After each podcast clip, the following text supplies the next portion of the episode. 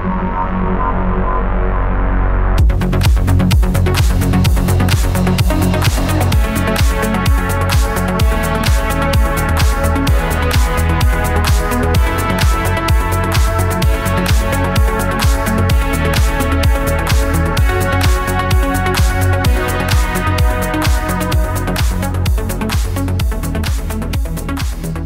morning, good afternoon, and good evening. Welcome to the Winner Winner PUBG podcast. My name is Mike, aka MTB Trigger, and I'll be your host tonight. With me, as always, is the other host here at Winner Winner, Mr. Kev, aka The One Heart. Tonight, and as on all other episodes, we're going to talk about all things PUBG. We're a few weeks into the 9.2 patch, so we're going to break some of that down. Not necessarily line by line at this point, but this patch was actually pretty large, and there was a bunch of low key things that were put in there that I think have actually had a pretty big impact on the game, or no one was really expecting them since they weren't the focus of the patch, but they started getting noticed really quick. So we're going to break some of that down and we'll start getting into that a little bit later. But before we do that, I did want to thank everybody for participating in the giveaway. And we are proud to announce that the PC, along with our beloved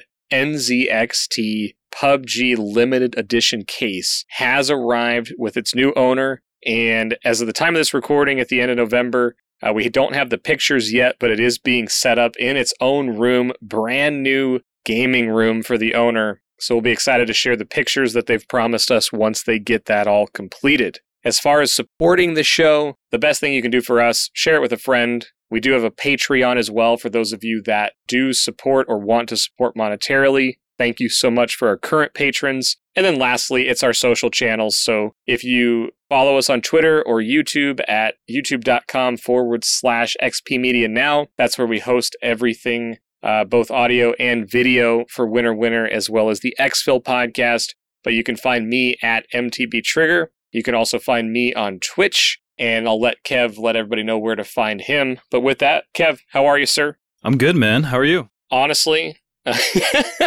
people aren't going to believe us when we start saying we win a game before we record every time, but coming off the win we just had, I'm feeling pretty good, man. Yeah, did you have a good Thanksgiving with the fam? You know, it was smaller this year, like everybody's, I think, but uh, we smoked a turkey for the first time and it turned out really well and we did get to spend it with our immediate family which was nice. So yeah i'd say it was good. It was we usually do a massive thanksgiving dinner. Like it's usually us immediate family quite a bit of extended family and then some friends as well. So ours was normally you know 20 plus people pared down to less than 10 so still very good but just different than normal years. How about you it was good. Uh, we just did the immediate family. You know, I wasn't going to let you off the hook for taking so long to brine your turkey until you had shown me a picture the next day because you were rather late to our Among Us lobby with everybody from the XP Media Discord for the, you know, Xfil podcast. But it looked good enough that I was like, you know what? That's a good reason. so the funny part about that is, you know, in my mind, brining a turkey was just this like, yeah, you make the solution, you put the turkey in there, you're good to go. Well, we got a big turkey, and then we had the bucket, and you kind of have to fold the turkey the right way, but then the turkey also wants to float. So we actually, the reason I was so late was I actually had to go get a bag of ice to put on top of the turkey to not only keep it weighed down, but to prevent it from pushing up against the lid because it kept popping the lid off the bucket. So I actually mm. had to mm. make a late night run to get a bag of ice and then go back to my father in law's house, which is only like five minutes away from my house. But when I said I was on the way, I was literally walking out the door and then the turkey popped out of the bucket. so yeah. yeah, it was a it was a little brining catastrophe. Yeah, but no, it looked really good. And it's funny, I did see a lot of people who probably haven't cooked many turkeys for themselves because they would go and spend it with larger family. And they were like, how do I fold a turkey? You know, everyone's Googling that. Um, yep. It is funny, though, that you said you usually do a big one. I have like 21 cousins. My dad's one of eight. So we used to do like massive, massive Thanksgivings. In the past few years, it's been pared down to maybe only 20 people, but it used to be like 35 or 40 of us. And so this year was just the immediate family, just the four of us. Everything was delicious. It was nice. It was it was really relaxed. I thought that was nice. Yeah, it was good. It, it, it, does suck not getting to see you know my nan and everyone else, especially my nan. You know, not being able to get out of the retirement home and all that stuff. You do feel bad. Yeah. But given the uh, other circumstances, it makes sense. So, yeah, it was really nice. I hope everyone else listening had a really good Thanksgiving. And for those of us, those of our friends in Canada and abroad, I hope you had a nice Wednesday.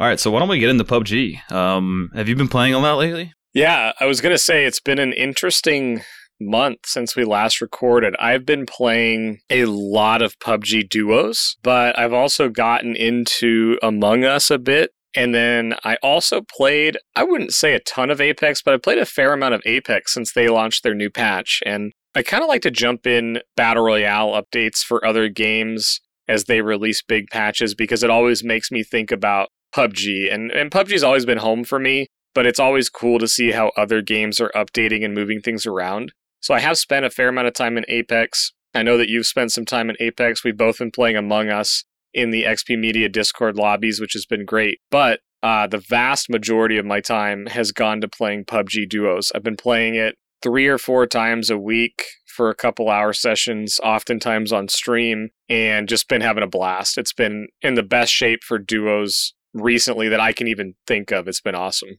Yeah, so, you know, speaking of Apex, I saw it was coming and I saw they're releasing not only a new legend in Horizon, uh, who has a really cool kit where she can do these uh, gravity lifts that go up like almost three stories and you can hang in them. You can launch yourself and your team off of them. They have a lot of utility in that, and that comes like every 15 seconds. But the biggest thing I wanted to see was this new map. It was really bright, really open, lots of rotation points. So I wanted to check it out. And I got on and I just, it had been a, it had been a while since I'd played. And I was blown away by the new map and the new legend who I kind of main.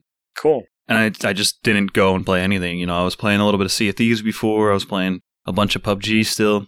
And then Apex, you know, released this new patch and I have not played anything else since. So yeah, I've been having a great time. I know we got a couple games in. I think we got a few wins together. I think I got more wins this season than I have in any season prior, just because I've been playing so often and with a good group of people. But yeah, it's been fun to test uh, my skills in that and kind of their skill based matchmaking is a lot tighter. So you're always playing against better and better players as you get better. And just the movement of that game has been interesting. And that game was pretty special to me because when I first switched over to PC, I was over for about a month and I was struggling with learning PUBG when everyone was already so good at it uh, and learning how to use mouse and keyboard. And then Apex came out of nowhere and I played a lot of that. And I think that was a Yeah. big reason for me to get caught up with just my mouse and keyboard skills. And then I was able to bring them back to PUBG and, and then kind of swim at least a little bit with everybody else. So it was nice to get back into it. I'd, I'd forgotten how much I missed it and it's been fun. Yeah, I, I think the most interesting part, and I mean, I'm sure we'll get into this as we continue to go into it, but uh, let's we'll break down our, our game that we had because at least one part of the game because we had an absolutely insane like five minutes in the in the game that we won just 45 minutes ago but one of the things that i always notice when going from any game fps wise to another is the difference in like speed and how fast you feel and until the new Apex patch, really the only game that I had jumped into was Escape from Tarkov. And going back and forth between Tarkov and PUBG, the movement feels about the same, you know, other than you run out of stamina and things like that in Tarkov. In PUBG, you can just kind of run forever. But as far as like how fast you turn and the pacing of the combat, Lean there's systems. definitely more gunplay. Yeah, the lean system, like it's all, it's pretty similar, right? Mhm. And there's things that encumber you in Tarkov and can slow you down or speed you up. All in all, the pacing is pretty similar. You can have a 30 minute match. You can go even longer than that in Tarkov, but it's definitely similar. Whereas Apex is very different. It's fast, it's in your face, it's flashy. I mean, you have people launching and going all over the place, which is saying the new character, but you know, you have Pathfinders grappling, you know, way over your building and behind your team to get new angles and, and you know, your octanes of the world and stuff. It's just there's a lot going on. Yeah. And I, I guess that's what I wanted to talk about too, though, is it's always interesting to me because three weeks away from a game in gamer terms sounds like an eternity, but it's really not that long. right? Like it's No. just not. You spent three weeks away from PUBG, but even you came back and were like, okay, what what are my buttons? What are my controls? Like what was the most noticeable thing for you coming out of Apex for three weeks back into PUBG? Like you said a couple, but I'm curious what's still resonating with you after playing for an hour or two. So I run a slightly higher sense to keep up in Apex. And most of that is because of that three dimensional movement. You're typically looking at five, ten different places, angles that someone could come from at any given moment in Apex when you're taking on a team kind of head to head or even dealing with two teams. Whereas with PUBG, you know, it's very noticeable when you go back as to how grounded you are, which is a good Mm. thing and it's a strength of PUBG, but it's the, you go from having five to 10 places you need to look at for someone to come, and then you go to two to five, maybe possible. And then you're also playing sound more in PUBG. So by the time they actually do come around, you're usually trained onto where they're going to be. And the other difference there is if you don't see the person when they come flying over at you from Apex, you're not necessarily dead right away, uh, unless they have a very powerful weapon and they hit all their shots, because the time to kill is much longer. Right. Whereas with you know PUBG, you can literally down somebody or get downed in one to three shots if they place them well, and that can happen in a half a second, not even. So Right. yeah, I think that's the biggest difference. It's always nice to play Apex and then come back and see my tracking be a little better on moving targets. I think in PUBG, I think that always has helped uh, with tracking and, and just overall awareness of movement because of how crucial it is um, in Apex. Not that it's not in PUBG, but just how you know game changing it can be can be to have good movement in that game. Oh, right. When we were messing around with drive-bys, dude, you lasered a guy. and I was like, oh my gosh, Kev just owned that guy out of the Dacia. yeah, we'll get into we'll we'll definitely get into the the new lasering of people from vehicles, but Yeah. yeah, it's just that like you know my first shot accuracy has to be really good using certain weapons in in Apex as well, and you're doing it while on the move so often that it didn't feel very hard to find that guy and, and kind of snap over to him. And yeah, I put him down in three shots. I think I think there were two headshots in there, so it was it was satisfying, but I don't remember it being that easy.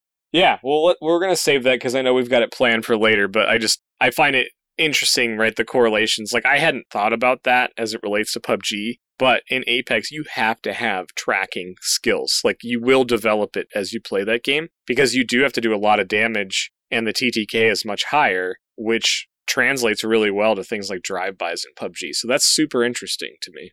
Yeah, when you get a one clip on somebody, and I'm talking you shoot all 26 of your R99 bullets and then down somebody, you're excited about it because it doesn't happen that often. It's usually a lot more trading back and forth to get those off. And I mean, the higher level players will do that more often to each other, but your average player, when they're playing, will be like, oh my god, I one clip this guy. And they feel like a god for a second because usually you're one clipping to, to strip their shield, and then you're telling your team to go after them, and then you're pushing around the corner to get them on that Yeah. second clip. So it's just it's just different. And someone's gonna come in and be like, "It's a magazine."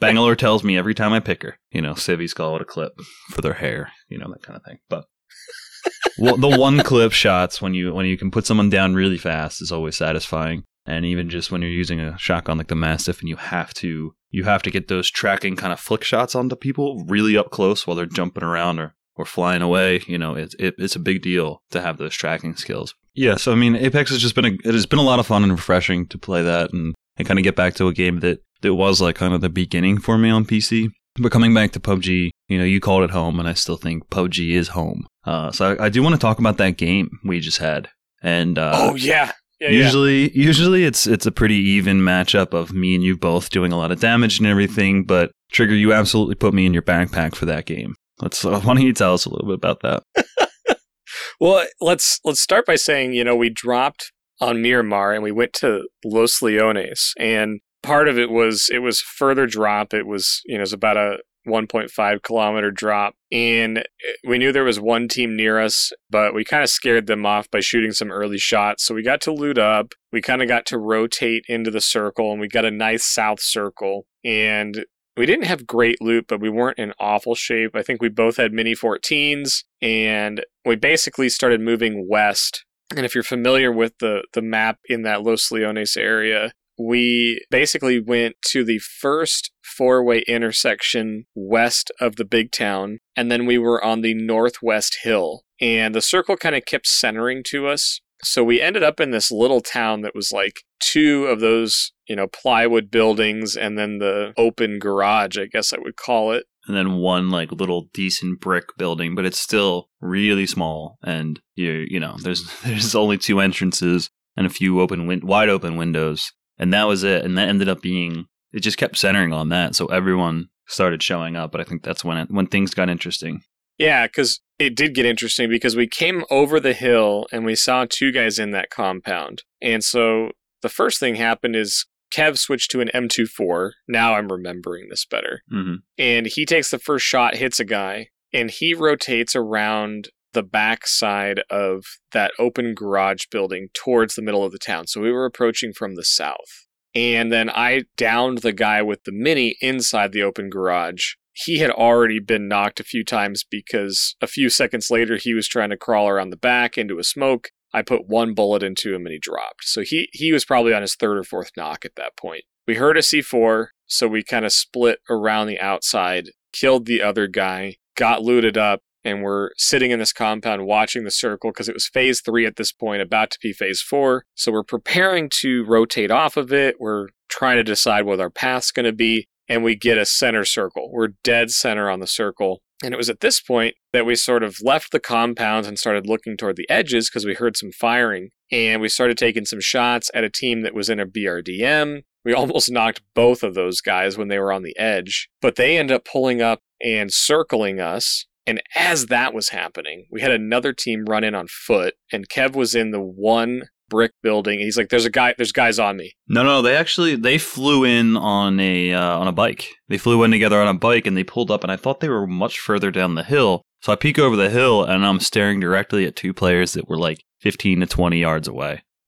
Oh, that's right. And so I look at them, I start taking some shots. I think I got a headshot and a chest shot on the one guy, which I guess had to be true because they didn't push right in on me. And Trigger kind of heard my panic in seeing them as close as they were. And I got down, so he just starts throwing out all the smokes he had. And so I'm able to, to crawl a good 15 yards back to the building uh, to try and hopefully get a res. And uh, then those guys start to push Trigger. So Yeah, so that's right because you got knocked. I basically threw four smokes and created a smoke wall all the way back to the building. As they were heal, they had to have healed up. You're right. You had to have hurt them because they did not push and they could have.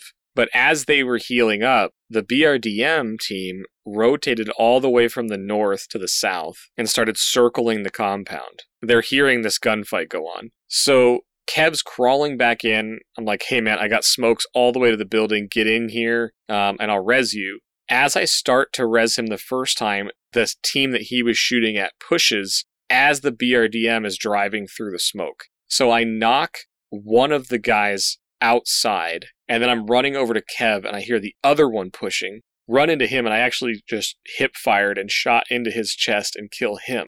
Run back to Kev to res because the BRDM guys are still circling us. Hear another set of footsteps, stand up, shoot a solo who is running in, and go back to res again, and the BRDM starts to slow down. I end up getting Kev resed, I had a full med kit, so I just stayed in my corner and, and got back to 100% health real quick. That was so clutch, by the way. Yeah, and they pulled up basically right where that first team had pushed. And so we had like shots from the window. They just pulled up and jumped right out. They could have pulled up behind another building. They could have done a lot of different things.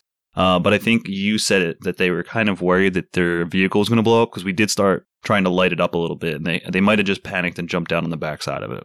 Yeah, and and that was interesting, right? Because before we got into the second fight, they were kind of patrolling the town, and I just started lighting it up with the mini. I'm like, I do not want them having a full BRDM, and that actually came in clutch because you're exactly right. They started roaming around the compound. We start spraying into it. It starts smoking, and I think it must have been really low hit points because they ended up stopping like 15 feet from the brick building we were in and jumping out.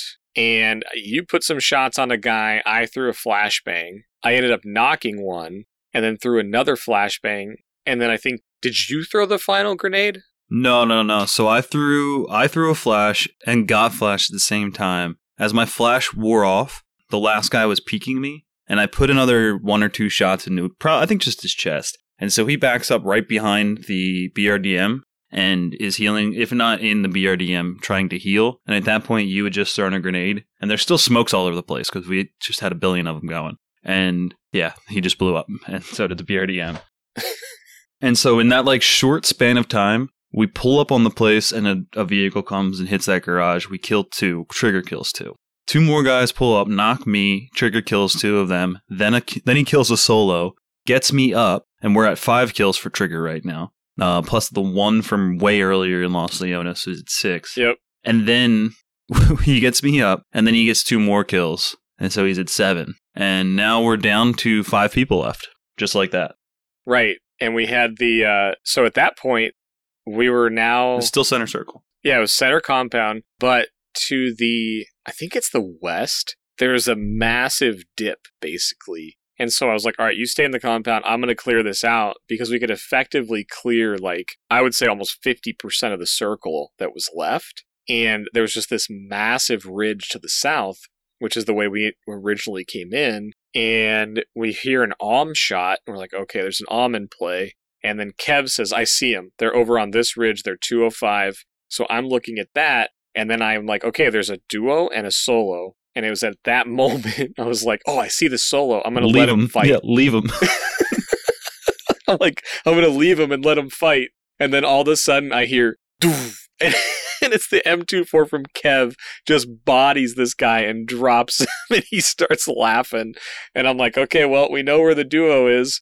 And Kev takes another M24 shot up the hill, and then they rotate to my side because we were so split that they thought they were getting safe. And I start peppering both of these guys with the Mini 14, and one of them ends up going down to the zone. yeah, the, the the zone was pushing in on them, and they were quickly running out of their high ground. Uh, if they had been able to take that fight earlier, if that last solo wasn't in play, that fight could have been really dangerous for us with level two helmets on, and them having the almond play. It could have it could have been a lot different, but that last guy kind of played spoiler for them, and so I finished the fight for them and do give them enough time to push in on us. But they would have had to immediately start smoking towards us and then push through the smoke to get to us. And so they just Yeah. kind of ran out of time, unfortunately for them. Yeah, I think they got too engaged on that last guy. Even Yeah. though you finished them, they I mean they were still too engaged because they couldn't come in and they they knew where we were. I only had to hit him in like the stomach, but I think they were trying to fin- rotate and finish their corners, and they probably, you know, finish that circle so they knew they could come in and have their high ground, and, and that's when they probably heard the uh, the last guy. So yeah, they just didn't have much time, and so you said one dropped his zone, and then you just kind of put a few shots on the last guy, and Yeah, because I hit the first guy twice and then transferred to the second guy because the first guy went behind a little dip. And then I saw, I actually didn't know he knocked zone until I was shooting the second guy and I put three into him and then the blue caught up to him and I put one more in to finish it. And then we won the game and I looked up and it said the other guy had died to play zone. So, it, I mean, all in all, like we had the right call, we had the right rotation, we knew the compound we had to defend. What we weren't planning on was, you know, me having to kill three guys while, while Kev was knocked, and then having to defend a BRDM push and then an OM up the hill. I mean, we got we had what? So we had ten kills total. yeah, nine for you, one measly stomach shot for me, but you know it's okay. I was a little two twenty eight ER kind of player that game. Yeah. Um, but it was, it was just funny. The entire circle seemed to have converge on us for the end because it was the only playable cover left, and and then they just heard continuous fighting all the way to the end. So Right. yeah, Trigger just super super clutch on that game for us. And it was funny that that BRDM had to have been low health before because when we were taking shots at them from 300 plus meters away, the other team that pulled up on that that bike was also that was who they were fighting, and they both dipped and left. The BRDM left first, and they started taking off. I'm assuming they were healing because we were we were peppering them too.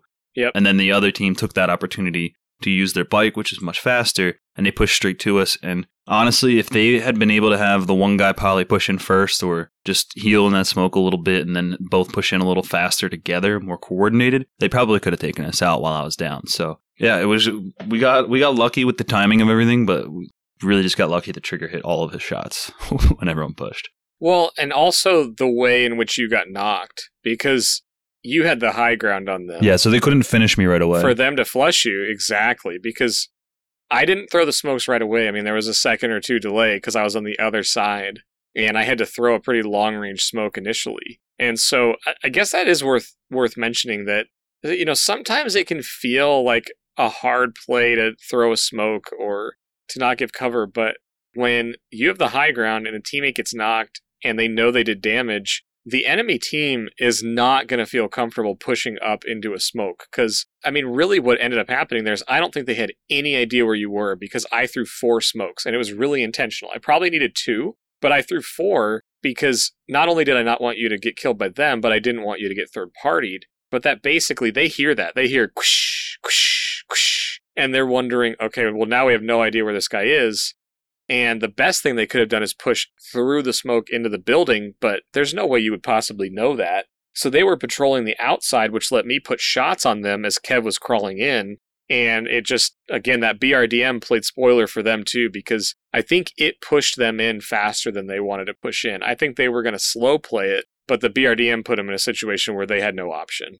Yeah, and I mean they would have had they would have potentially had a really hard time. You know that that guy who finished in third that I got my kill on, like I think he was lurking as a solo for a while while all this was happening. So there's a good chance that he had eyes on us, or at least was planning on it for a while. So had they been fighting below us for a while, that could have been the spoiler for them. Those guys were gonna have a hard time. The best thing they could have done is honestly just full send and crash directly into that brick building we were on. Mm-hmm. And then it's a 50 50 from there because they would have came in so hard and fast that you were kind of watching our back and patrolling this entire compound while I was looking that way. And so you would have been late. It would have been a 2v1 at the start. We might have traded out right there, but there it would have been probably a better chance for them, um, if not instantly down and flush me. And then, you know, they're in a 2v1 against you at full health. So if you're ever caught in a position where you're down and your teammate's trying to get you up, but it's dicey, I mean, the thing that happened that was really good is you were like silent,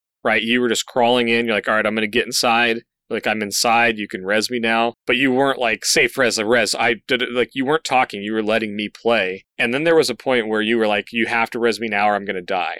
Mhm. And it was at that point that I had to make the decision okay, I'm going to come res you, or I would have had to say, I can't, I'm pinned, right? And it, either way, it would have been fine, but you weren't freaking out. You're not yelling. You're not saying, What are you doing? You let me play. Which which let me listen and play footsteps, which is all I had to go on because there's smokes everywhere, there's teams everywhere, there's a BRDM roaming around. Yeah. Any more audio noise and I'm dead. Yeah. So that was And- great. And so, I mean, you had already taken out the team that had knocked me, and then you had started your res, and you had to hop off of it to kill the the, the solo that was coming in from the other direction. At that point, the only thing that was going on was we we just heard the looming threat of this slow creeping BRDM, who was kind of just like I don't know if they were trolling or they didn't know like where they wanted to pop out, but like they had so many opportunities to take. There was one specific set of high ground that the Alm players had that the guys on the bike could have taken. That would have been the best play probably for them is to put it behind them and the other side of that hill and then look down on us, you know. But Right. uh, they they were just kind of circling, and, and, and I mean, I guess they kind of just knew it was going to be the spot to be, but they had so many opportunities to play that different, but they were just kind of patrolling and just kind of being there, and that was when they were still kind of trolling around that you were able to get that off, and they even took long enough that I was able to do the full 10 second medkit heal, and Right. then we both looked out the window at them and took some shots, and I could see both of them pop out from the window to the backside of the, the you know the vehicle, and that was when they then they were really just in a, a hard spot, and the only cover they had was their BRDM that was not far from blowing up. So Right. Yeah, and I, and I think it all boils down to those smokes. Honestly, Mhm.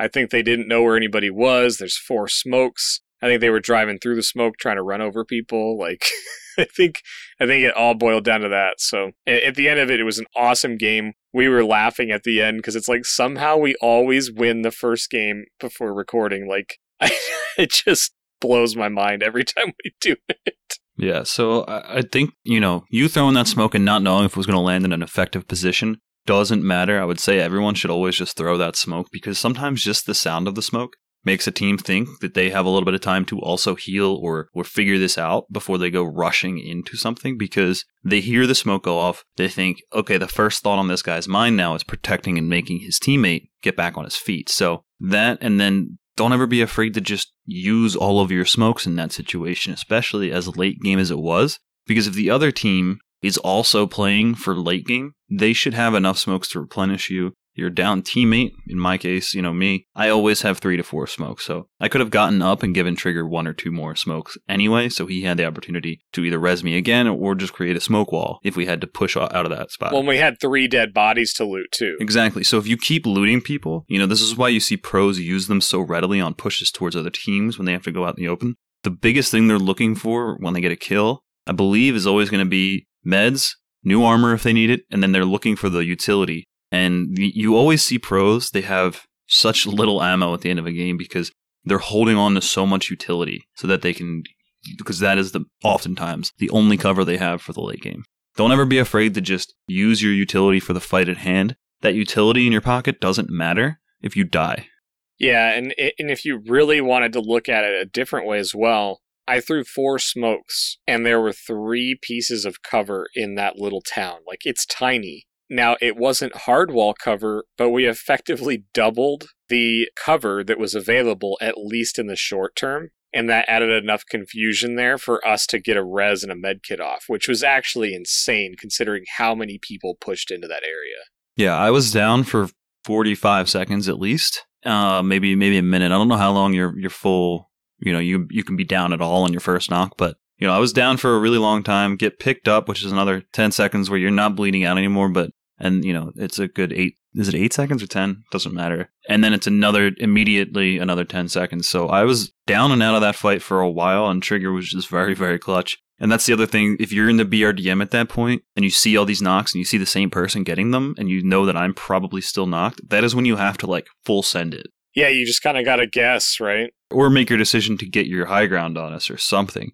But the worst thing they did was they could have done was what they did where they land outside with no cover and and just have to jump out because they're afraid of blowing up. So What a game, man. I didn't know we were going to get into so much uh, strategy, but that's it was great. It was great related to that because honestly, the only reason we won that was strategy on both of our parts. Um, otherwise, we would have been not two be two man, and I think our split in the end let us win against that Om. Yeah. So it was good comms and then just, you know, remaining calm. Like if you're gonna if you're gonna die, you're gonna die. It's not your teammate's fault, but it is your fault if you make him die because you're screaming for a res. Anyway, let's talk about the new stuff in patch 9.2. Let's talk about the dirt bike. Trigger, tell me a little bit about this because that is one thing we saw one, but I it it was in this crazy game, so I was like, I don't want to spoil a game when we have really good loot and we're already far enough along. I was like, I'll get it on one of the next games. So I still haven't been on a dirt bike yet. Tell me a little bit. Yeah. So I, I've actually only been on it a handful of times because it's only taking the spawn place of 50% of bikes. So it's, you know, you don't see a, a bike all the time, and this is only going to show up half the time. But basically, it's a one seater bike. You can't have a partner with you on it. But the biggest things about it is it has its own clutch, so you can rev the engine you it's got better suspension for off-roading compared to the bikes. And then they've teased you know PUBG has teased that there's going to be some things coming in the future on the bike. And it spawns on all maps. It's got everything that's going on. It's got insane acceleration. It's got the new suspension. I think the coolest part about it at least that i've seen is the ability to pitch while you're driving. And I'm really excited to keep using it because honestly, I haven't had enough time on it to get really good with tricks and maneuvers and stuff like that. But so far, my favorite thing is if you're going down a hill and if you pitch down, meaning pushing the nose into the ground, I like going downhill, pitching down, and then doing a hard turn near the bottom. And you can actually make the bike do a 360 and it will stop within a few feet. And so I don't know when this is going to come in handy, but I'm excited to learn more and more tricks on the dirt bike to pull off some insane kills. But I think if you saw a dirt bike like flying at you down the hill, you know, in your mind, you're going to get ready to shoot them as they pass by. So I think it's almost like Top Gun maneuver, right? Like you're pulling this like hard clutch, doing a quick flip, and then ending up in front of them instead of driving past them. So I'm going to try it. I just haven't got to do it yet. Yeah, I mean, you're gonna have to do a tailspin, kind of, you know, hit them, hit them with the tail whip and knock them or something. I also, you know, Yes. you can. I've seen that you can pop wheelies, right? Yes, yep. So, you know, I think I need to get a, a wheelie knock on somebody at some point. Just run over somebody and hit them directly in the face with my front tire. Yeah, they look really fun, and you know, like you said, like they can do harder turns and all of these things. So it says you can do uh, harder turns when you hit the clutch a little bit, so that you can preserve your speed and momentum a little more through a, a sharper Yep. turn. So that could be interesting for like flying into a city and and getting in behind a team. Yeah, it's just gonna be interesting. It'll be, probably be fun to play duos and get two of them and really start messing with people. I could imagine there's gonna be a lot of fun things. I imagine that on console we're gonna see a lot of hijinks, um, just because it is a little bit harder with you know on the sticks to to hit people out of cars when you're Yeah. when you're stationary. So I see a lot more vehicle shenanigans in general. Plus they play third person for the most part. So I think we're gonna have some guys doing some really funny stuff with these dirt bikes in final circles. So I'm I'm looking forward to that a lot. Some of my friends in particular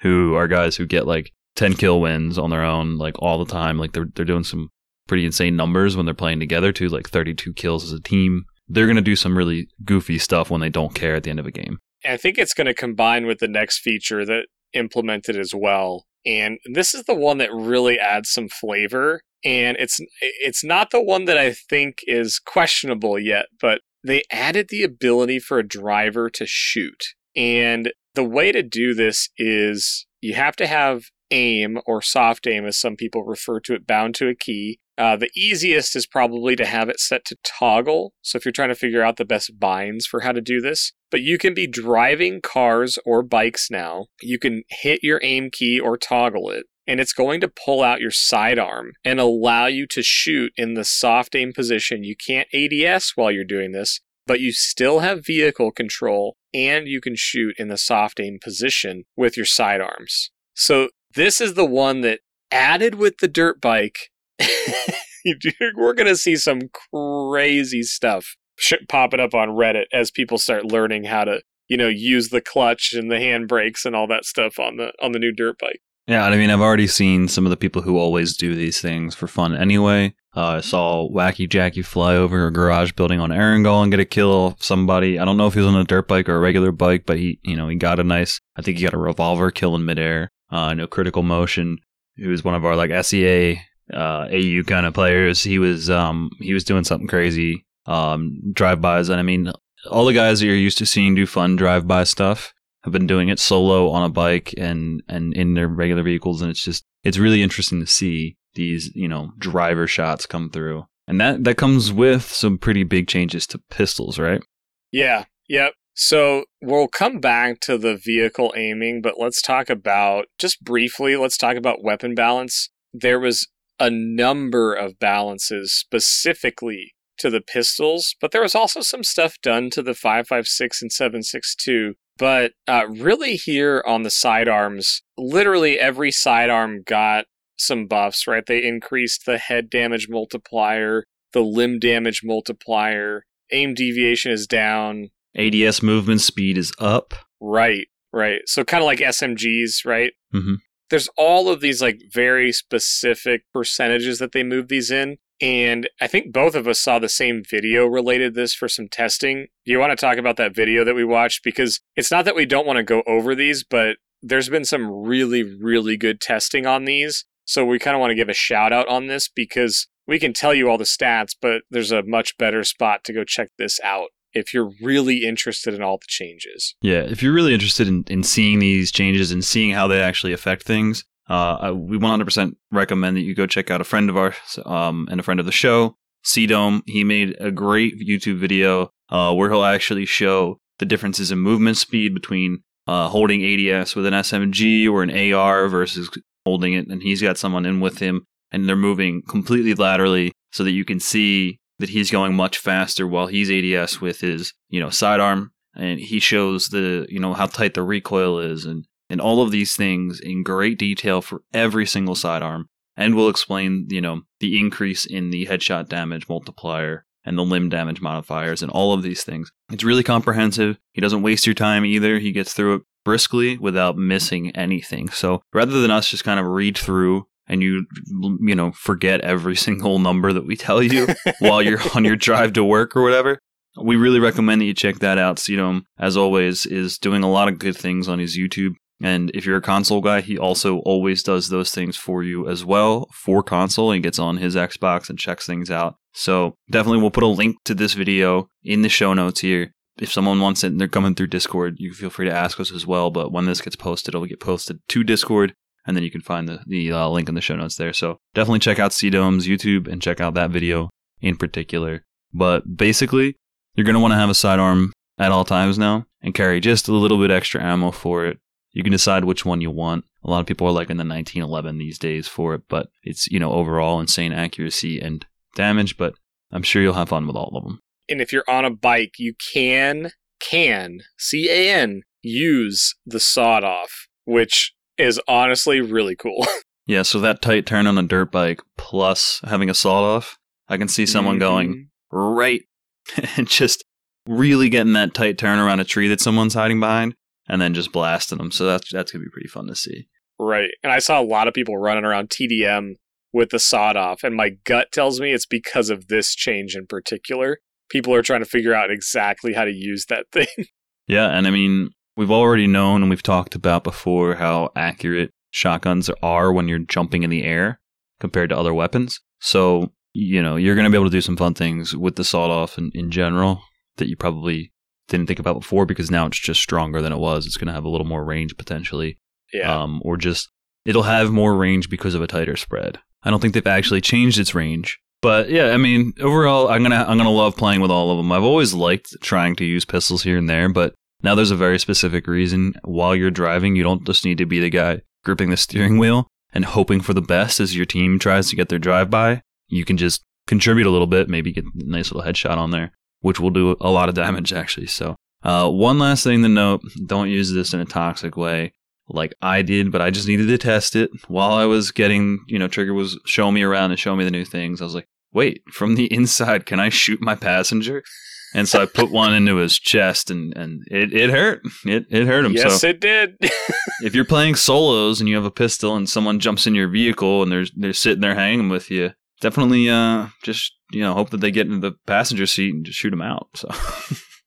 right, right. Well, and it's worth noting that all of the changes that they did to the sidearms are for the entire game. Now, specifically related to vehicle combat, I do think that if you're driving and you kind of said it right? You no longer have to be like oh i'm the driver i can't do anything right? Now you still have some control over the vehicle. It's it's pretty good control honestly. Um, it's not the full control but if you have your pistol out. But i think that there's a really good piece of it that if you're driving and you have your pistol out or something just getting one shot on somebody or maybe you've got the 1911 and you're just spamming shots that can distract the enemy versus letting them just, you know, Focus. get their aim lined up and take them out.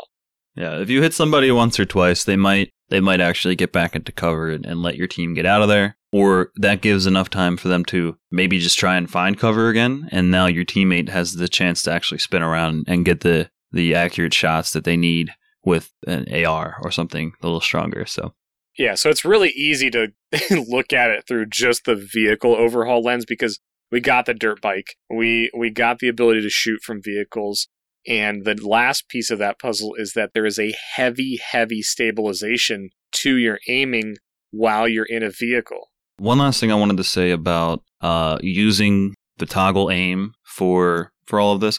So there's a difference between aim and ADS in PUBG, and most people will tell you to make it so that you know your right click if you're on you know PC, your right click is your ADS, and then you put aim on a different key. But you can also go in and make it so that your aim and ADS have different properties, so that your ADS can still be hold if you're a hold aimer, like most of us probably are. I only know a few notable people that toggle their ADS. So you can toggle ADS so that's still normal and feels normal, and you can, you know, lean ADS and, and get some shots and pop back out relatively fast but then you can go and you can set it so that it's hold or sorry, toggle for your aim key so that can be one button and you don't have to just hold on to your aiming while you're driving and trying to shoot people. So don't think you need to change all of your controls and you know learn how to play a toggle aimer now. You can still do what's natural in your normal gunfights while having the toggle aiming for driving.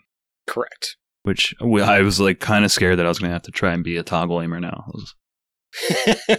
right, you can switch you can have different keys and different binds for your aim and ADS. So personally, I use hold ADS on my right mouse button and I use toggle aim on my middle mouse button now so that if I'm driving and I toggle my aim with my sidearm, it just holds it out there versus me having to hold down middle mouse and try to control the car and aim, etc., etc. So I agree with that. I think that's the way to do it, but I'm sure we'll get a bunch of configs for people that are messing with this. But for me right now, that's the that's kind of the best route. Yeah, I think I might have had like push to talk on um on my mouse four, but I don't use it too often anyway. I don't really play with randoms too often, so I don't know if I'm open mic when I'm when I'm toggling, but I switched the toggle aim to uh, my mouse four because I didn't actually have that key set at all anymore, so I needed to figure out where to put it. So that made sense to me. It's just mouse four.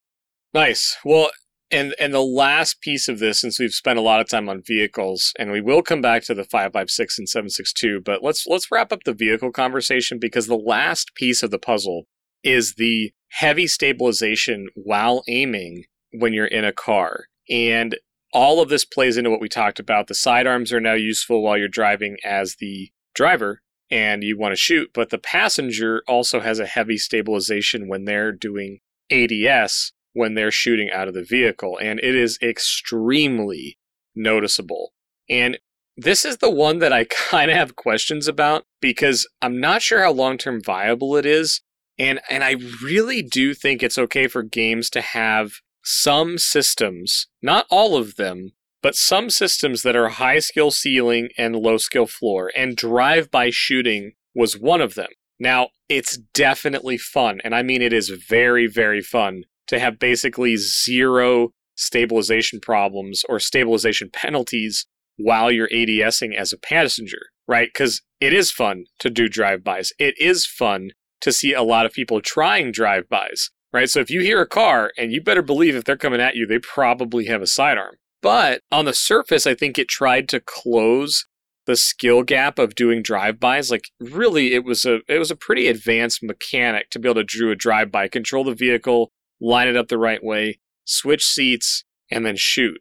And now I think the people that were already good at drive-bys are just this much more elevated and so much more mobile that it, it's kind of just insane. So I'm not sure if this is helping that skill gap or just highlighting it and multiplying it. So the way that I see this change is I, I really do think this was a fun thing to add into the game. And I think it would have been a really cool season to say, like, hey, for the next 30 or 45 days, there's going to be little or no penalty on drive by stability. So get out there and do your drive bys. We're going to test it out for a small season. And and that may be what they're doing here and and maybe it could have been hey let's up all the vehicle spawns or we're going to turn all vehicle spawns into bikes or or something like that. And maybe that's too far but you know maybe shake the meta up. Why not influence a, cra- a crazy meta for a month or at least try it out in the casual mode? You know because overall I really, really like that they are messing with things or at least adding metrics to them and numbers to the stabilization and, and they're moving those things because I really do want to see them keep adjusting these things. So overall, I love that they are quote unquote breaking and redoing something that has been pretty static in the vehicles. And I'm excited to see what they do going forward with the system. I'm not sure if this is long term viable uh, in the current state because it's it's really noticeable how many people are successfully doing drive-bys. Feels a little too easy. Um, it was something that I, you know, we can maybe spend a minute or two talking about easy keybinds so that you can kind of get up to speed with the mechanics of switching seats fast and, and doing that. But yeah, I had I had gotten mine into a position where I was very comfortable with it. I wasn't the best at controlling the recoil because when your car is on grass, it should be bumping a little bit, but it, it doesn't move like at all. It's the difference between if you had tried it before and you're just hanging out the window while your your friend is driving and you see the the reticle bouncing up and down a little bit. It's a difference between that and then being on a train on Vikendi and it doesn't really change at all. There's almost a feeling that recoil is actually reduced, not just the sway of the weapon and the bouncing of the weapon because of the bounce of the car it it feels like there's like less recoil as well, and it's to the point where Trigger just wanted me to get one in real quick, and I look at this guy. I'm pretty easy, you know, it was pretty easy for me to kind of like snap over to the guy, but I took three three shots, and two of them were headshots, and it didn't move. My my reticle didn't move at all, and I barely controlled for recoil or accounted for it, and the guy just dropped instantly.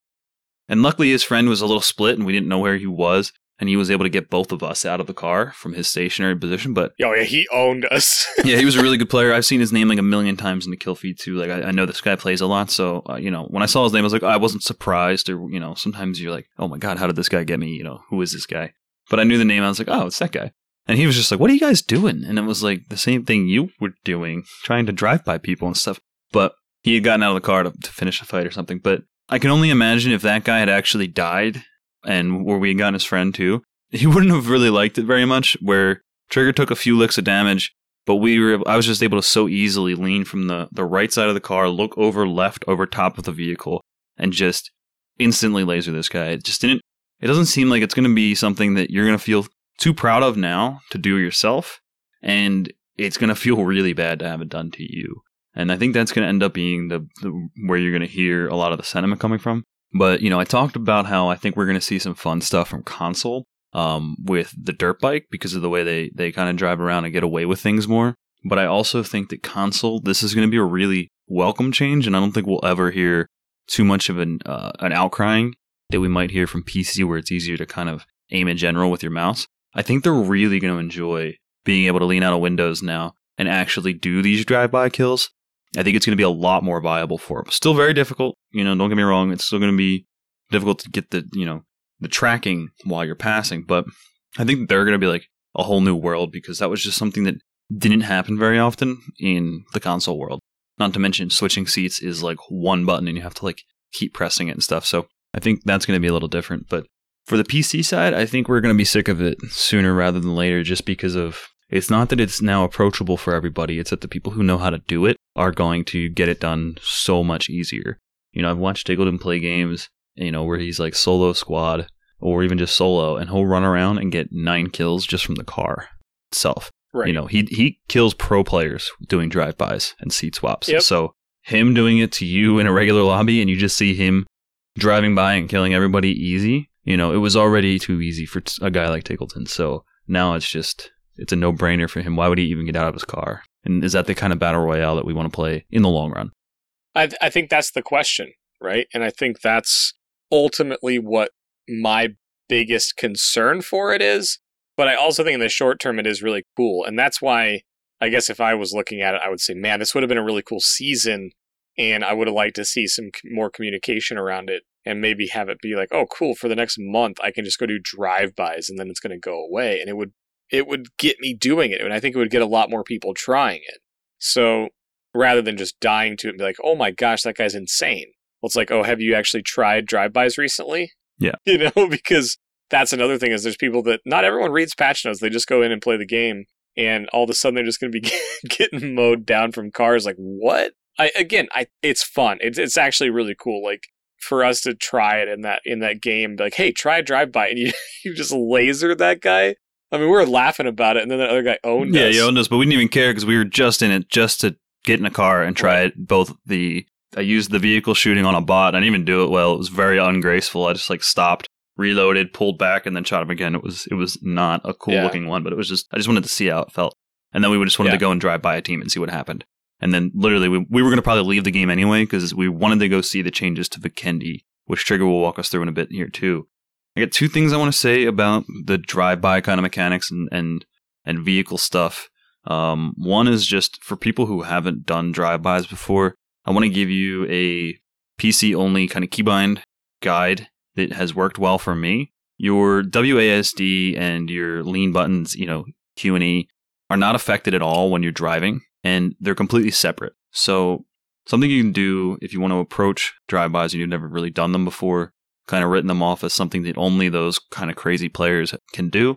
Now that it's much easier to, to actually shoot while you're in the passenger seat, my recommendation for keys has always been that you just make W your front seat. So you can just press F to get in the car, press W, and then press W again, and you're driving instantly because you're in the front seat. And now you press W again, and you're just off to the races. And then to go from seat one to seat two, I would just make seat two the E key. It's right next to your W. You just move your finger off of R, you know, or D rather, and then boom, you're in there. And then you can make seat three Q. You don't really need to make one for seat four, really, but being able to get to the back seat on the driver's side and then the passenger seat up front on the right is something that's going to make the drive by much easier.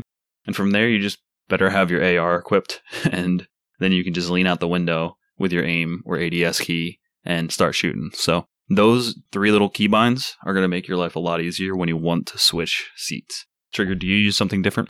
No, I use pretty standard actually. I I never really got into doing drive-bys and stuff like that. So I yeah, I I use almost default when it comes to that. So you're out here hitting like Control One or Alt One or whatever. Yep. Okay, um, Trigger, I'm gonna need you to try my keybinds out and get back to me next episode. Then I was actually like, I made a note to ask you to send me your keybinds after this. yeah, very very simple ones. Um, people might do something different for seat one because it can be kind of like you know annoying when you're in the air and you you press uh you know W again and it's like driver's already in that seat on your screen. It can be kind of annoying, but I just look right past it. I don't see it anymore. I mean, it's just that white text on screen. It doesn't mean much, but Yeah, I for some reason, man, I just I've always stuck with the defaults on that. I've never had a problem. And the first time I modified keys for a vehicle was the dirt bike because I really do want to learn the dirt bike well because I just think it's a really neat thing that will have some really cool strategic advantages if you know it well. And mostly from the pitching, right? And I know that disengaging the clutch and allowing you to maintain motor speed is going to be really good. But yeah, so I, I'm very open to redoing my binds now. But drive-bys never really interested me because one of the things I was going to add to what you were saying is even though drive-bys they do you do see people trying them more often, I've found that in the duos that I've been playing, I haven't seen a tremendous amount of people trying to do drive-bys.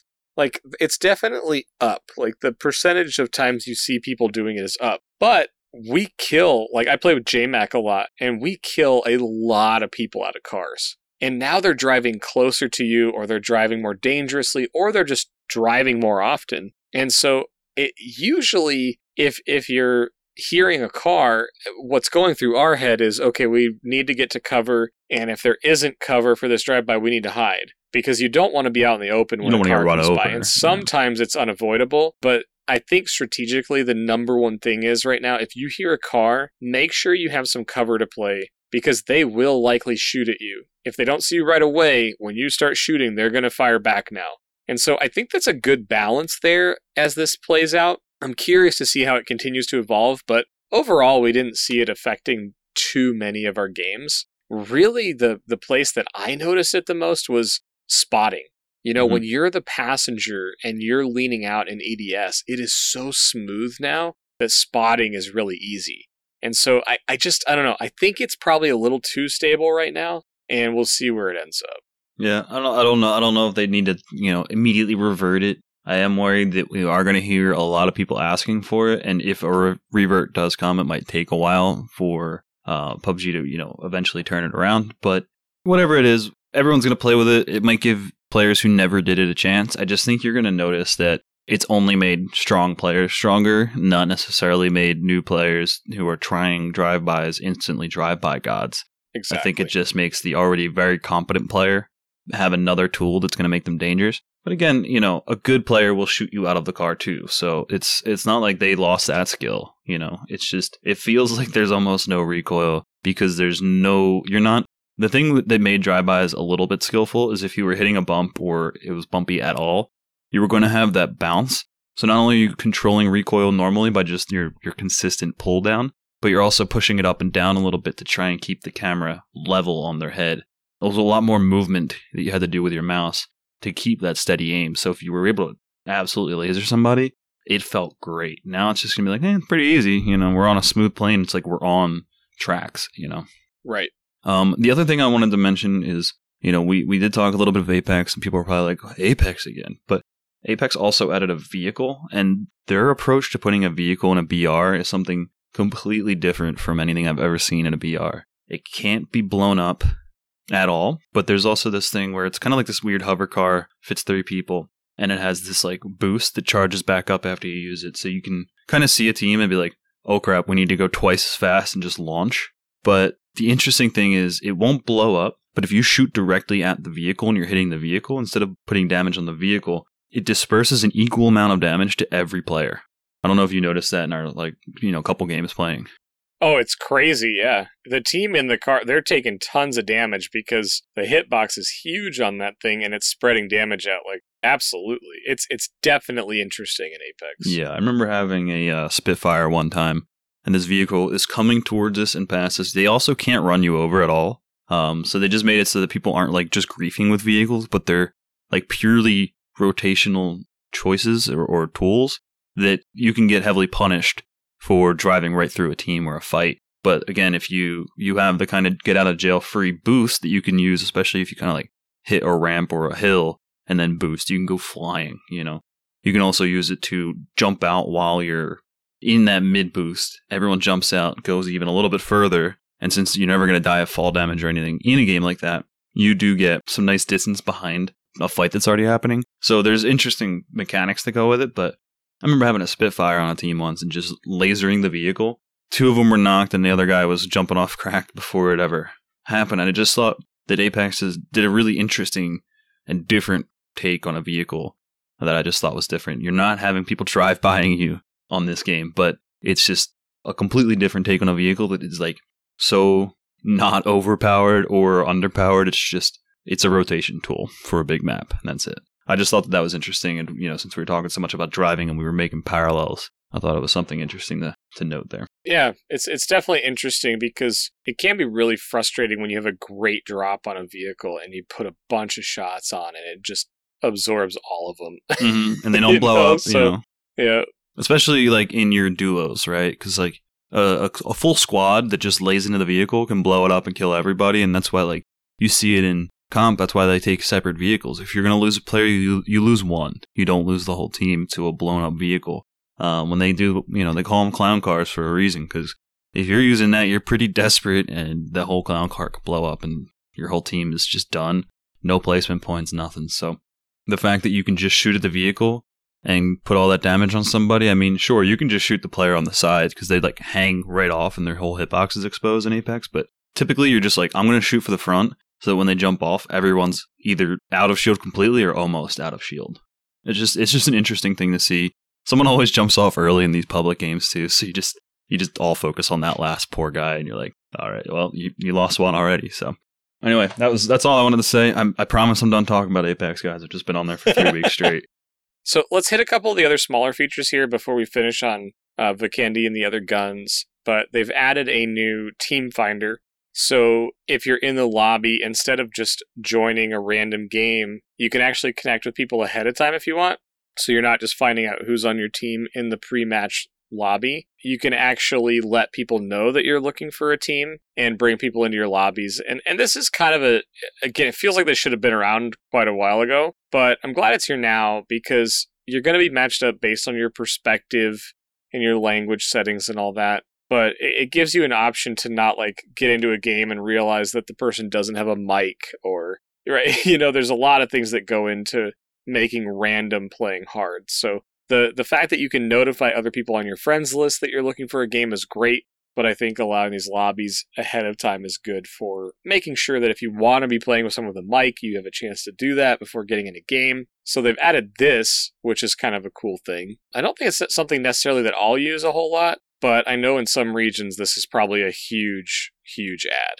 Yeah, and then there's also the actual lobby chat system. So instead of having to use your microphone to chat, maybe you're someone who's, you know, not looking to have a mic or you don't have a mic, so you don't want to like burden other people by being that silent guy. So you're maybe looking for someone who just is going to use the ping system.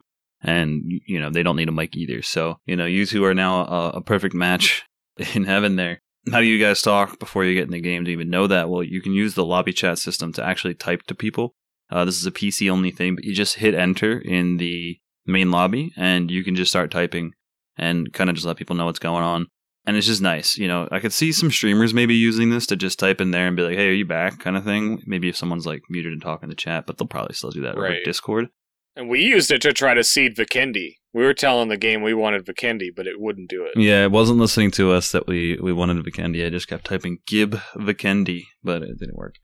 But anyway, you know, you can text chat with party members in the lobby. Spam and toxic words are automatically filtered. I'm sure people will do, you know, like leet speak to get around that, but that's fine because you can report players for using abusive language, spamming, or advertising. So you can, you know, even if someone's trying to get around it and using words that, that the system isn't picking up on or spelling them like a different way to still be crude, you can you can still report them and a real person will lay eyes on that and probably still give someone some sort of a slap on the wrist there, right? So again, that's only on PC version for now. Uh, it may come out over time, but uh, you know, I'm sure my Xbox friends are not like too keen on trying to like use the the type pad that's uh, built in through the controllers because it takes forever to type on Xbox. So anyway, PC only. It's cool. It's going to be more for the players who jump on randomly at random times or just don't have enough people playing uh, that they know personally. So instead of having to use Discord or Reddit or something for an LFG, you can kind of just do an LFG within the game and, and find some people hopefully pretty quick who are like minded. Right.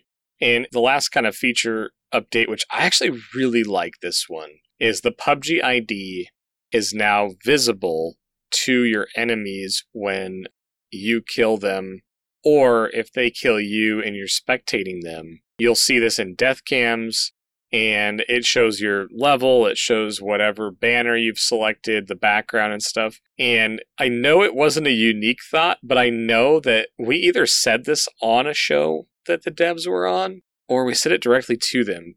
I don't know if that influenced this getting added, but I think this was said directly to them on the show. It was like, why can't we show people our banner? Like, because they're really cool. And it's again, it's not a unique thought. I mean, a lot of games do this. Call of Duty is notorious for it, where you update your banner all the time, and you can show off your prestige, you can show off everything you've done, and it shows up when you kill somebody, and it's kind of like, oh wow, I just got killed by somebody that's level whatever and has this achievement. All diamond or gold camos or dark matter or whatever, yeah. And you know, it's just cool. I'm sure we did probably say something to the effect. I mean, I'm pretty sure Brian came on to kind of debut this system when uh, we had him on the first or second time. So exactly, you know, uh, we're not going to actually take credit for any of that. I'm sure that they had already had the idea and wanted to do it, and it just takes some time to you know prioritize. Like, do we need people seeing this right away or not? But you know, I've always liked this system, but it's kind of like, how, how does anyone know, you know, that you've put the this time in or not? But yeah, I, I think it's almost entirely positive, right?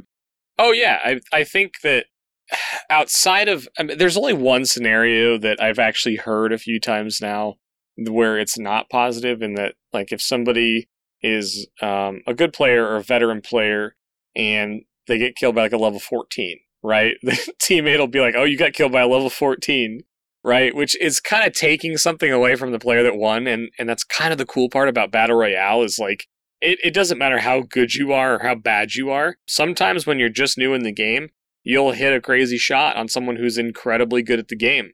Like even the greats die to crazy stuff in this game, and that's why it's so fun. So that's the only negative connotation I've really heard on it. And yeah, I overall though, I think it's really cool. Like it made me go back into it and think about what my banner was mm-hmm. for when people were seeing it. And it basically took a system that I had completely forgot about and brought it back into the light, which I think is great. You know what? And something else I, you know, I'm just thinking of that might actually be kind of a positive is there's some people for worse or really just for worse. Usually it's not one of those better for worse, but they kind of just get killed by someone just better than them and they go, oh, that's a cheater. And they just report or they're just kind of angry and salty or whatever at the time. And they, they just report automatically. I'm kind of wondering if they see someone who's like level 500 maxed out kind of thing and they see that and maybe they see it and go like, oh, maybe this player just plays a ton you know, maybe yeah. I'll just give them a break on this, or I'll watch their actual play before I see something, you know, to see are they, you know, looking at teams through walls or, or snapping or their movements trash, but they're still hitting these shots, which is like pretty much a good indication sometimes that someone is using programs to make their aim really good because you could tell that they're not good at the, the basic functions of like looting and just opening doors right. and stuff. You're like, they, no one can move that poorly and also laser all three of us on this team. Right. You know what I mean? So I'm wondering if like you know it's going to be helping people like decide do I need to report somebody or do I need to like like look at them a little bit before? Because if you get laser if like your whole team gets wiped by a level 14 and it's like really like impressive and then you're like this is only a 14 you're like is this a smurf? Or is this person cheating? And then you're going to want to stick around and look like what is this person doing? So maybe it'll help kind of people really use the report system for the right reasons instead of just like a reactionary, like, I got killed, no one can be better than me, therefore you're cheating, that kind of thing, where they just report mass amounts of people. I've also always thought that if someone who's just reporting every player they come into should like just not even be able to report anymore. Like you can hit the buttons, but like the system should just not even like take that person seriously. Even if maybe they come across a few legitimate cheaters, but if they're just reporting every player and like 90% of them are legitimate, you know, maybe we shouldn't listen to the boy who cried wolf. There's gotta be systems for that already. like if someone just reports everyone they dies to, like But then again, there's streamers and, you know, like notable players that like everyone kind of knows and they get these temp bans and it's like just because they got mass reported, which is a different thing, right? Than just someone who's mass reporting. But, you know, obviously you can't just like whitelist everybody because you think they're good, but especially you can't let someone know they're whitelisted because then they might actually start cheating to be even better. But yeah, I've always thought that the, the players who are mass reporting other players just because they don't they can't fathom that someone's better than them in a video game uh they should, probably shouldn't be listened to very much with their reports but yeah maybe maybe this system will allow people to kind of be like no this player has just played a lot and, or they haven't and uh this is i shouldn't report or i should Yeah, I think it's going to influence stuff like that, like anything. You know, I, I don't necessarily think it's going to be the like, oh, they're level 500. I shouldn't report them, but it may influence it. And it, it may be the opposite influence that, again, may not be the best, where it's like, oh, wow, that level 37 guy just lasered this guy. Oh, and he lasered me too. Maybe I should report him. So, I mean, I could see this going either way. I guess I don't see it being a huge factor for that decision. I think a lot of times, like, uh, reporting, unfortunately, is like a rage thing. You know, you're like, oh, cheater. i don't think i don't think that a lot of the people that you see in pubg reports were just like consistently reporting people uh, i don't think that they're kind of having the uh, the mindset when they do something to critically think before they do it that's just kind of like a lot of times you see them and they just die and while they're like venting to their team or, or their stream they're just hitting the buttons they just know exactly where to go it's just a reflex so click, click, click, click. maybe click, it's just done. hopeful thinking that, that someone's doing that but you know Right. that's the thought that goes through my head is maybe someone who is unsure can be like eh, maybe maybe i'll watch for a second so But again, it's it's funny. We can take a topic like that and go way into the weeds. At the end of the day, it's cool to see uh, other people's you know banners when they kill me or I'm spectating them. I think just think that's neat. So I'm glad to see this get some love. And uh, speaking of getting some love, there's uh, a couple of guns that that got some buffs. Uh, notably the uh, 556 uh, weapons, and specifically it was the uh, M4 the SCAR, the QBZ, and the G3 G36, those all got their magazine reload times decreased by 10%, and then the Beryl got its magazine reload time increased by 5%. Horizontal recoil of the Beryl was increased. You know, we we mentioned this, and it seems like a small change in the past notes, but I think this is a little bit bigger because I think bringing the Beryl and the 556 guns closer is definitely needed at this point. I think the Beryl has been king for long enough. But even after this change, I still see people picking up the Beryl over every other gun, which to me confirms that it was really way too powerful before. And possibly these latest changes still haven't brought 556 close enough versus the Beryl because the Beryl and the SLR are still getting taken by most of the people that I'm playing against in duos, as well as that's what everyone's looking for still. Now, the one change I've seen, though, is my favorite gun, which is the Mini 14, seems to be being played more on Miramar, particularly, and I'm also seeing it a little bit more on Erangel. So that might just be my bias towards the Mini, but I feel like I'm hearing more uh, Mini 14 shots ring out. Well, I think that makes sense because the the change to the SLR that happened a patch or two ago was uh, that its bullet bullet velocity or bullet speed was lowered. So on an eight x eight map with really long sight lines, you want to have the bullet arrive as soon as possible so that you don't have to lead your shots as much and there's not as much drop coming into play. So it makes perfect sense that the mini being untouched as it was can still hit people from far ranges while they're moving eh, with pretty decent accuracy. And the SLR probably is more noticeable at 300 meters as being a little harder to lead your shots with. But yeah, so the M4 and, and other 556 fully automatic weapons, they were nerfed I want to say back in March of this year or something like that. Uh, maybe a little, maybe a little bit before or after. Uh, I, I do forget off the top of my head now uh, which patch it was, but they didn't say how long the reload speed was getting changed or how, how much longer it would take compared to what it was before. But they Yeah. also had taken uh, one or two damage points off. I think one point. It went from like 41 and that's to 40. been quite a while. That's Yeah. been that's been a really long time. But then they also that was way before, where it went from 41 I think to 40. March was when they buffed the Beryl. I they buffed the Beryl and they also increased the reload time at the same exact time for the 556 weapons to try and change the meta a little bit.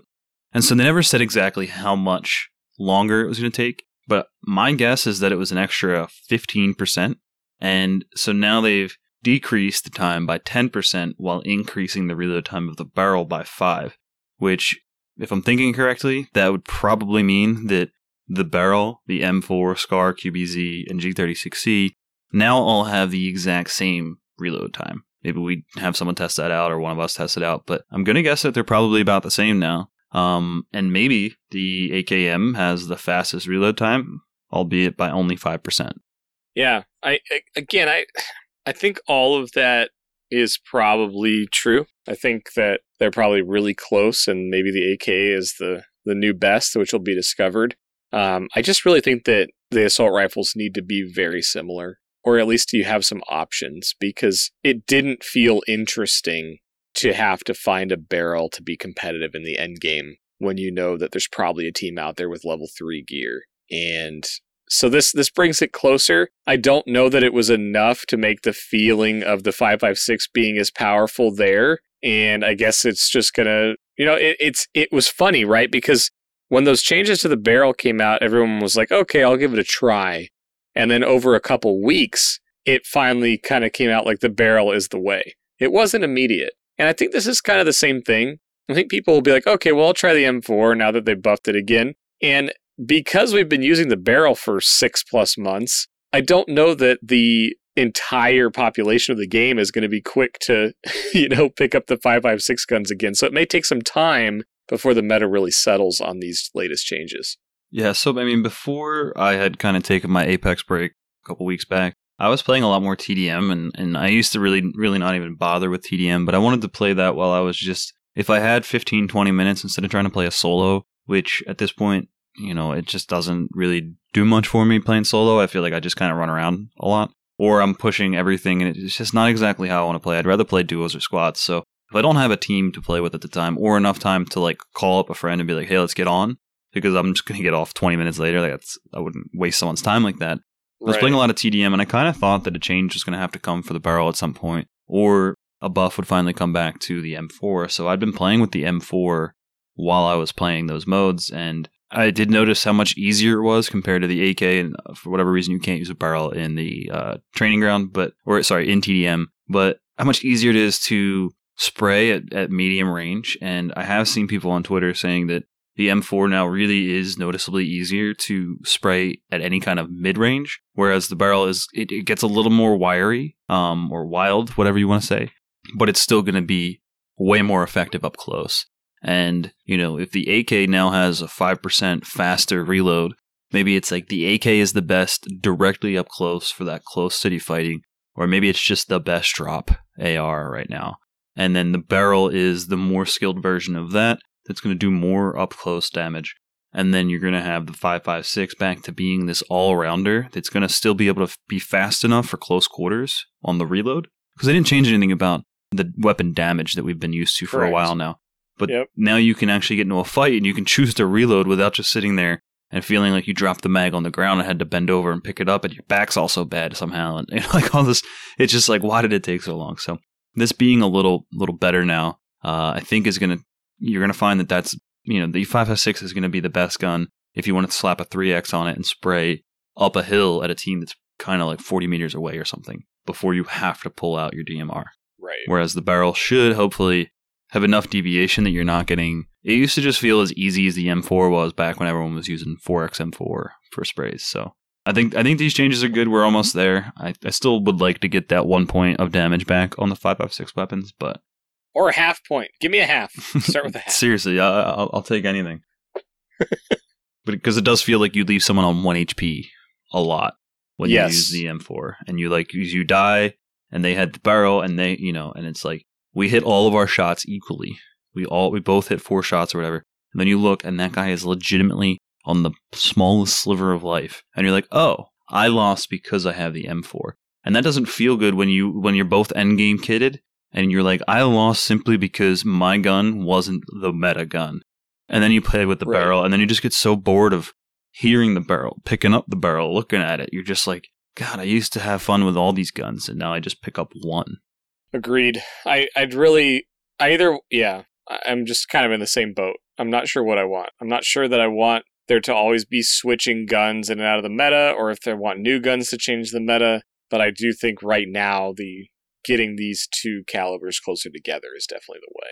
Well, I think the way you were talking about, you know, for certain maps and for certain situations, every gun has to has has to be like optimal for this. And so for your mid range and longer sprays, the five five six should win. And you know, the Beryl should be better up close. If you're running into a building, you should want to have the Beryl. Like that makes sense. The AK Yeah. should fit that same role because of its strong headshot damage and stuff. And it's the same way the mini might be better on bigger maps because if you can hit those headshots, or even just hit multiple shots because you have 30 rounds and they're you know not there's not as much drop or delay between leaving your gun and hitting your target at range then that's going to be the gun then that should be it. I've, I've also seen people say things like if you want bolts to be competitive in comp play and ranked play and stuff maybe we need to up the speed of those you know of the bullet velocity because you know you don't want to change how fast it is to chamber a new round but to be able to have those bolties be a lot faster, their bullet velocity a lot faster, would probably mean people would use them a lot more if they were similar to like how fast the minis bullet arrived on target. Yeah.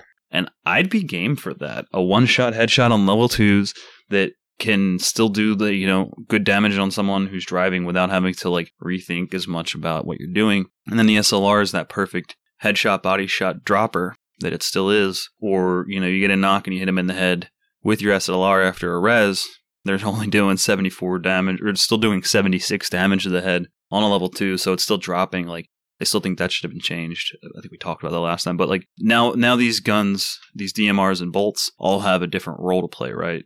So, Yeah. I don't know. It's interesting to me, and I think it's good to have within each kind of weapon class it's ones that are better for certain, uh, you know, situations and scenarios that win at certain things. But the problem was that the Beryl for way too long was just the answer for everything. So Correct. It was good for short, mid. I even Yeah, saw people using it as a DMR late game Yep. because they just didn't have one. You know, and then you know people want to talk about SMGs and how you incorporate them into the meta, and I don't think they ever will uh, to such a degree. But you do have the ump that's very powerful, um, albeit with that slow bullet velocity. So while you can six x spray someone from far away, they have to be still. But by the time they react to it, and all those bullets start raining, and they might be dead though too. You know, but you're not going to hit like your moving target. It's not going to be good on a drive by compared to your M4s and stuff. So I don't know. I think the weapon balance is getting better and better. You know, we have the pistols who are getting stronger. Um, shotguns have been buffed to be very viable and, and very deadly now. So I think we're at probably we're getting closer and closer to like the best weapon meta we ever had, and that's exciting. I agree. I agree because I also I also like them changing the maps a little bit, right? We're seeing updates to map, and the last thing we were going to talk about is Vikendi. But before we get into that, I, I agree. I think that the weapon meta is getting to the best place it's been. I want to keep seeing tweaks. I like that they're bringing sidearms up to speed. I like that they tested out shotguns. You know, I still feel like they're a little too powerful, but at the same time, it's nice to know that if you have a shotgun later in the game, you can survive. It would be cool to know that, hey, I got a pistol and, and I could make this work if I really had to. Because right now that it just doesn't feel that way.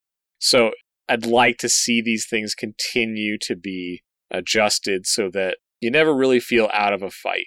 And, and then there were some guns that, that really felt that way, and, and 556 kind of kind of felt that way up until recently. So uh, the last thing that we wanted to talk about were the Vikendi quality of life changes. And some of these are kind of controversial, and they're they're pretty new, but they've adjusted circle settings. They've adjusted some clutter on the ground for vehicle movement. They've adjusted the number of houses and some of the locations of compounds. Uh, but specifically, they've fixed the tendency for the first circle to lean too much towards the outskirts of the map. So the safe zones are going to be commonly inland now. There's a number of small objects that have been removed around farms and fields and rivers, just things that are causing vehicles to probably full on stop, which is why they got removed, not just kind of blunder them a little bit.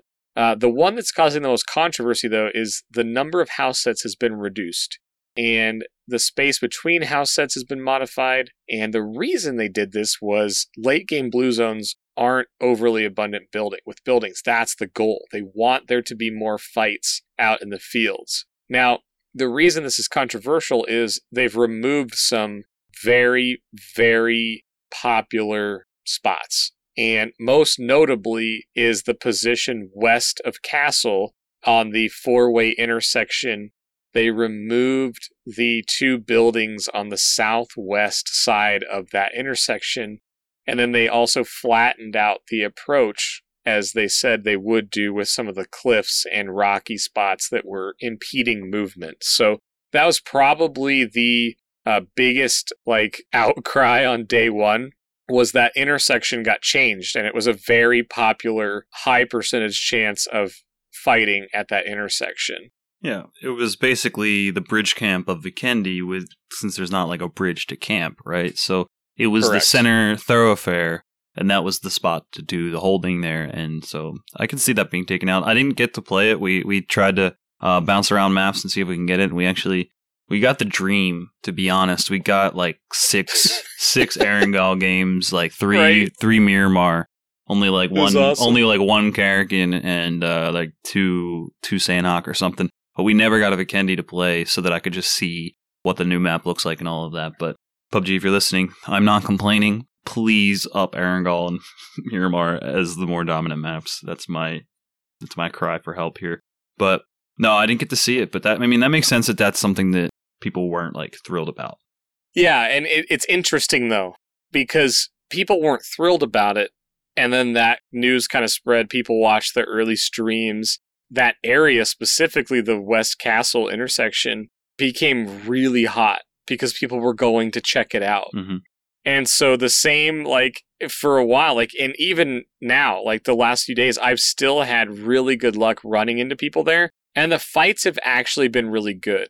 I don't know if it was a heat map change or it was just like there's too much cover there or the combination of the cliffs, the two compounds, castle, it may have all led to a change being made. But because it was such a common rotation and people like to fight there, it's still being used a lot. And so I think the fear, at least initially, was that people were just going to avoid it and that hasn't been my experience. And honestly, the fighting there has been really good. It's been different because you don't have that same verticality from the cliff. You don't have the cover from that set of compounds, so you have to be a little bit more uh, strategic in choosing where you're going to be. But the quantity of fights has still been really good, and it's a little more open, which they've said this is their goal.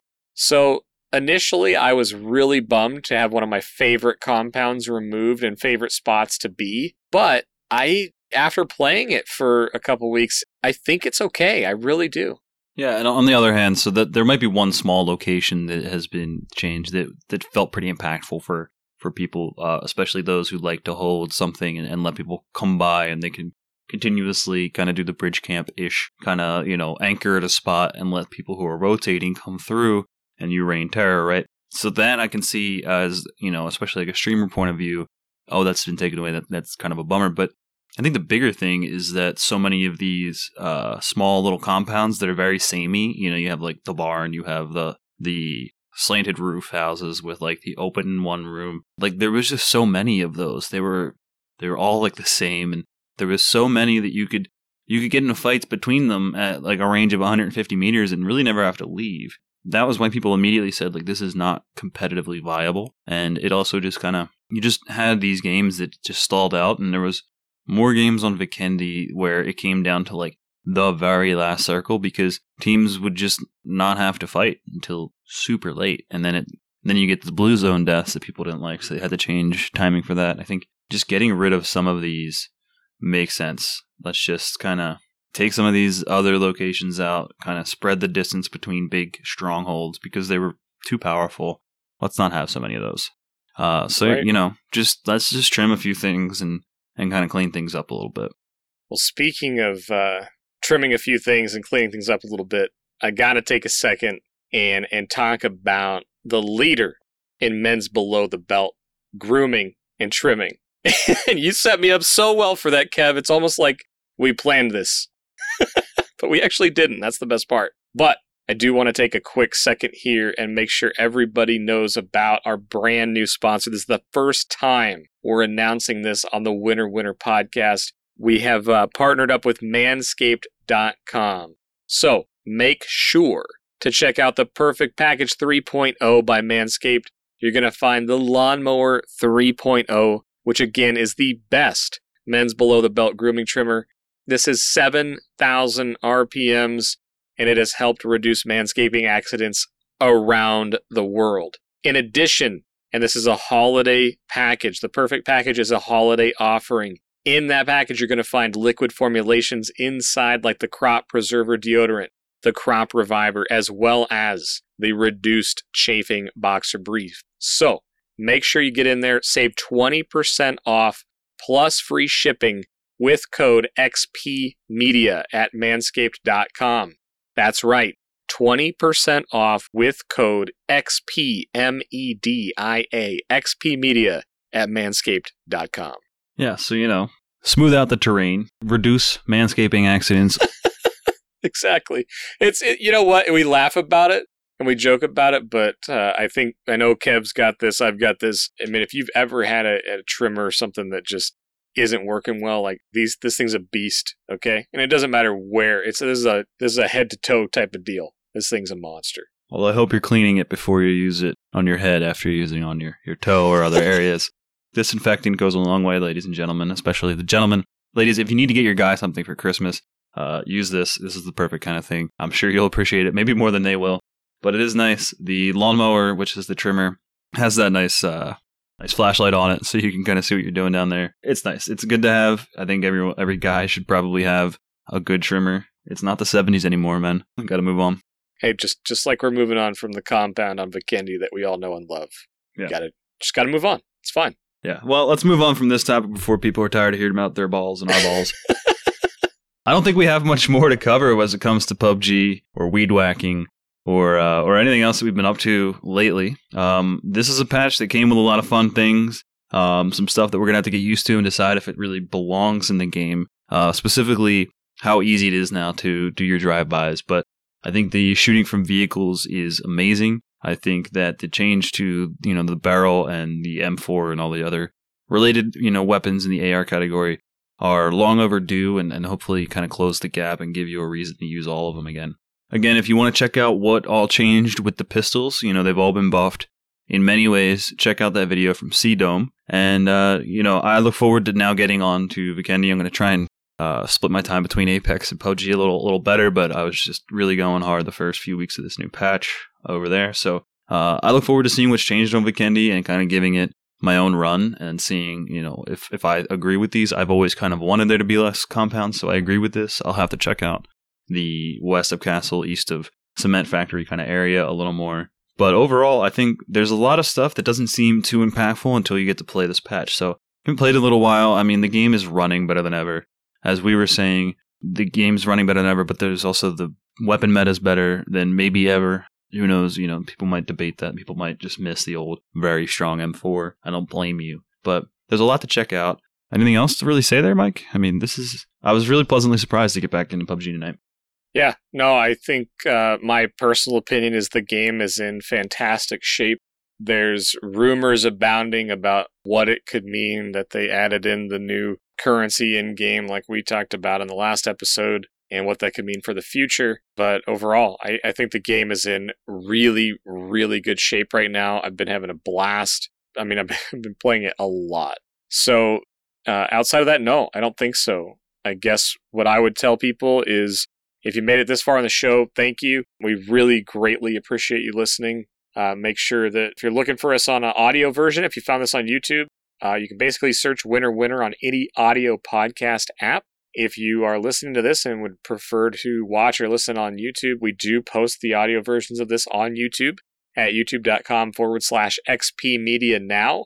We also have some other guides up there. We have our other podcasts that we host for other games up on there as well. So it's a good place to connect with us. And as always, whether you're playing PUBG, Apex, Escape from Tarkov, World of Warcraft, Among Us, we have people grouping up and willing to help in just about all of those titles in the XP Media Discord. And yeah, man, that's that's pretty much all I got. Yeah, I mean, uh, I, I, uh, you know, I brought up a few things about console where I think that the new, you know, like we'll see more drive-bys over there. Come into the Discord or hit us up on Twitter and let us know if you've gotten your hands on a PS5 or the Xbox Series X or S. Uh, let us know how much better the game is running. I know that it's now possible on an Xbox Xbox One or Pro or whatever to get 60 FPS, and I'm assuming you can get 60 FPS uh, with the new ones too. Tell me how you know life changing that is. I remember when I went from around 30 FPS on my Xbox to just 75 on what's now my secondary monitor. It was a game changer. So let me know how the game is running over on console. Let me know how the new features are going. I'd love to hear from you and chat about it. I know a bunch of my friends are really enjoying it, even while they're waiting to get their hands on the new consoles. So that's what I would love to hear. Awesome. Yeah, so let us know how these changes affect you on console. Let us know what you think about the weapon balances, the changes on Vikendi, or any of this. And uh, that's it, guys. Good luck out there in the battlegrounds. We've made it. Winner, winner. Out. Yeah, just a nice hour long episode, not an hour and 50 minutes, right? we're so good at, at timing things. We're really, really good at this. Yeah, we're so good at sticking to an hour. Anyway, yeah. thanks everybody. See you.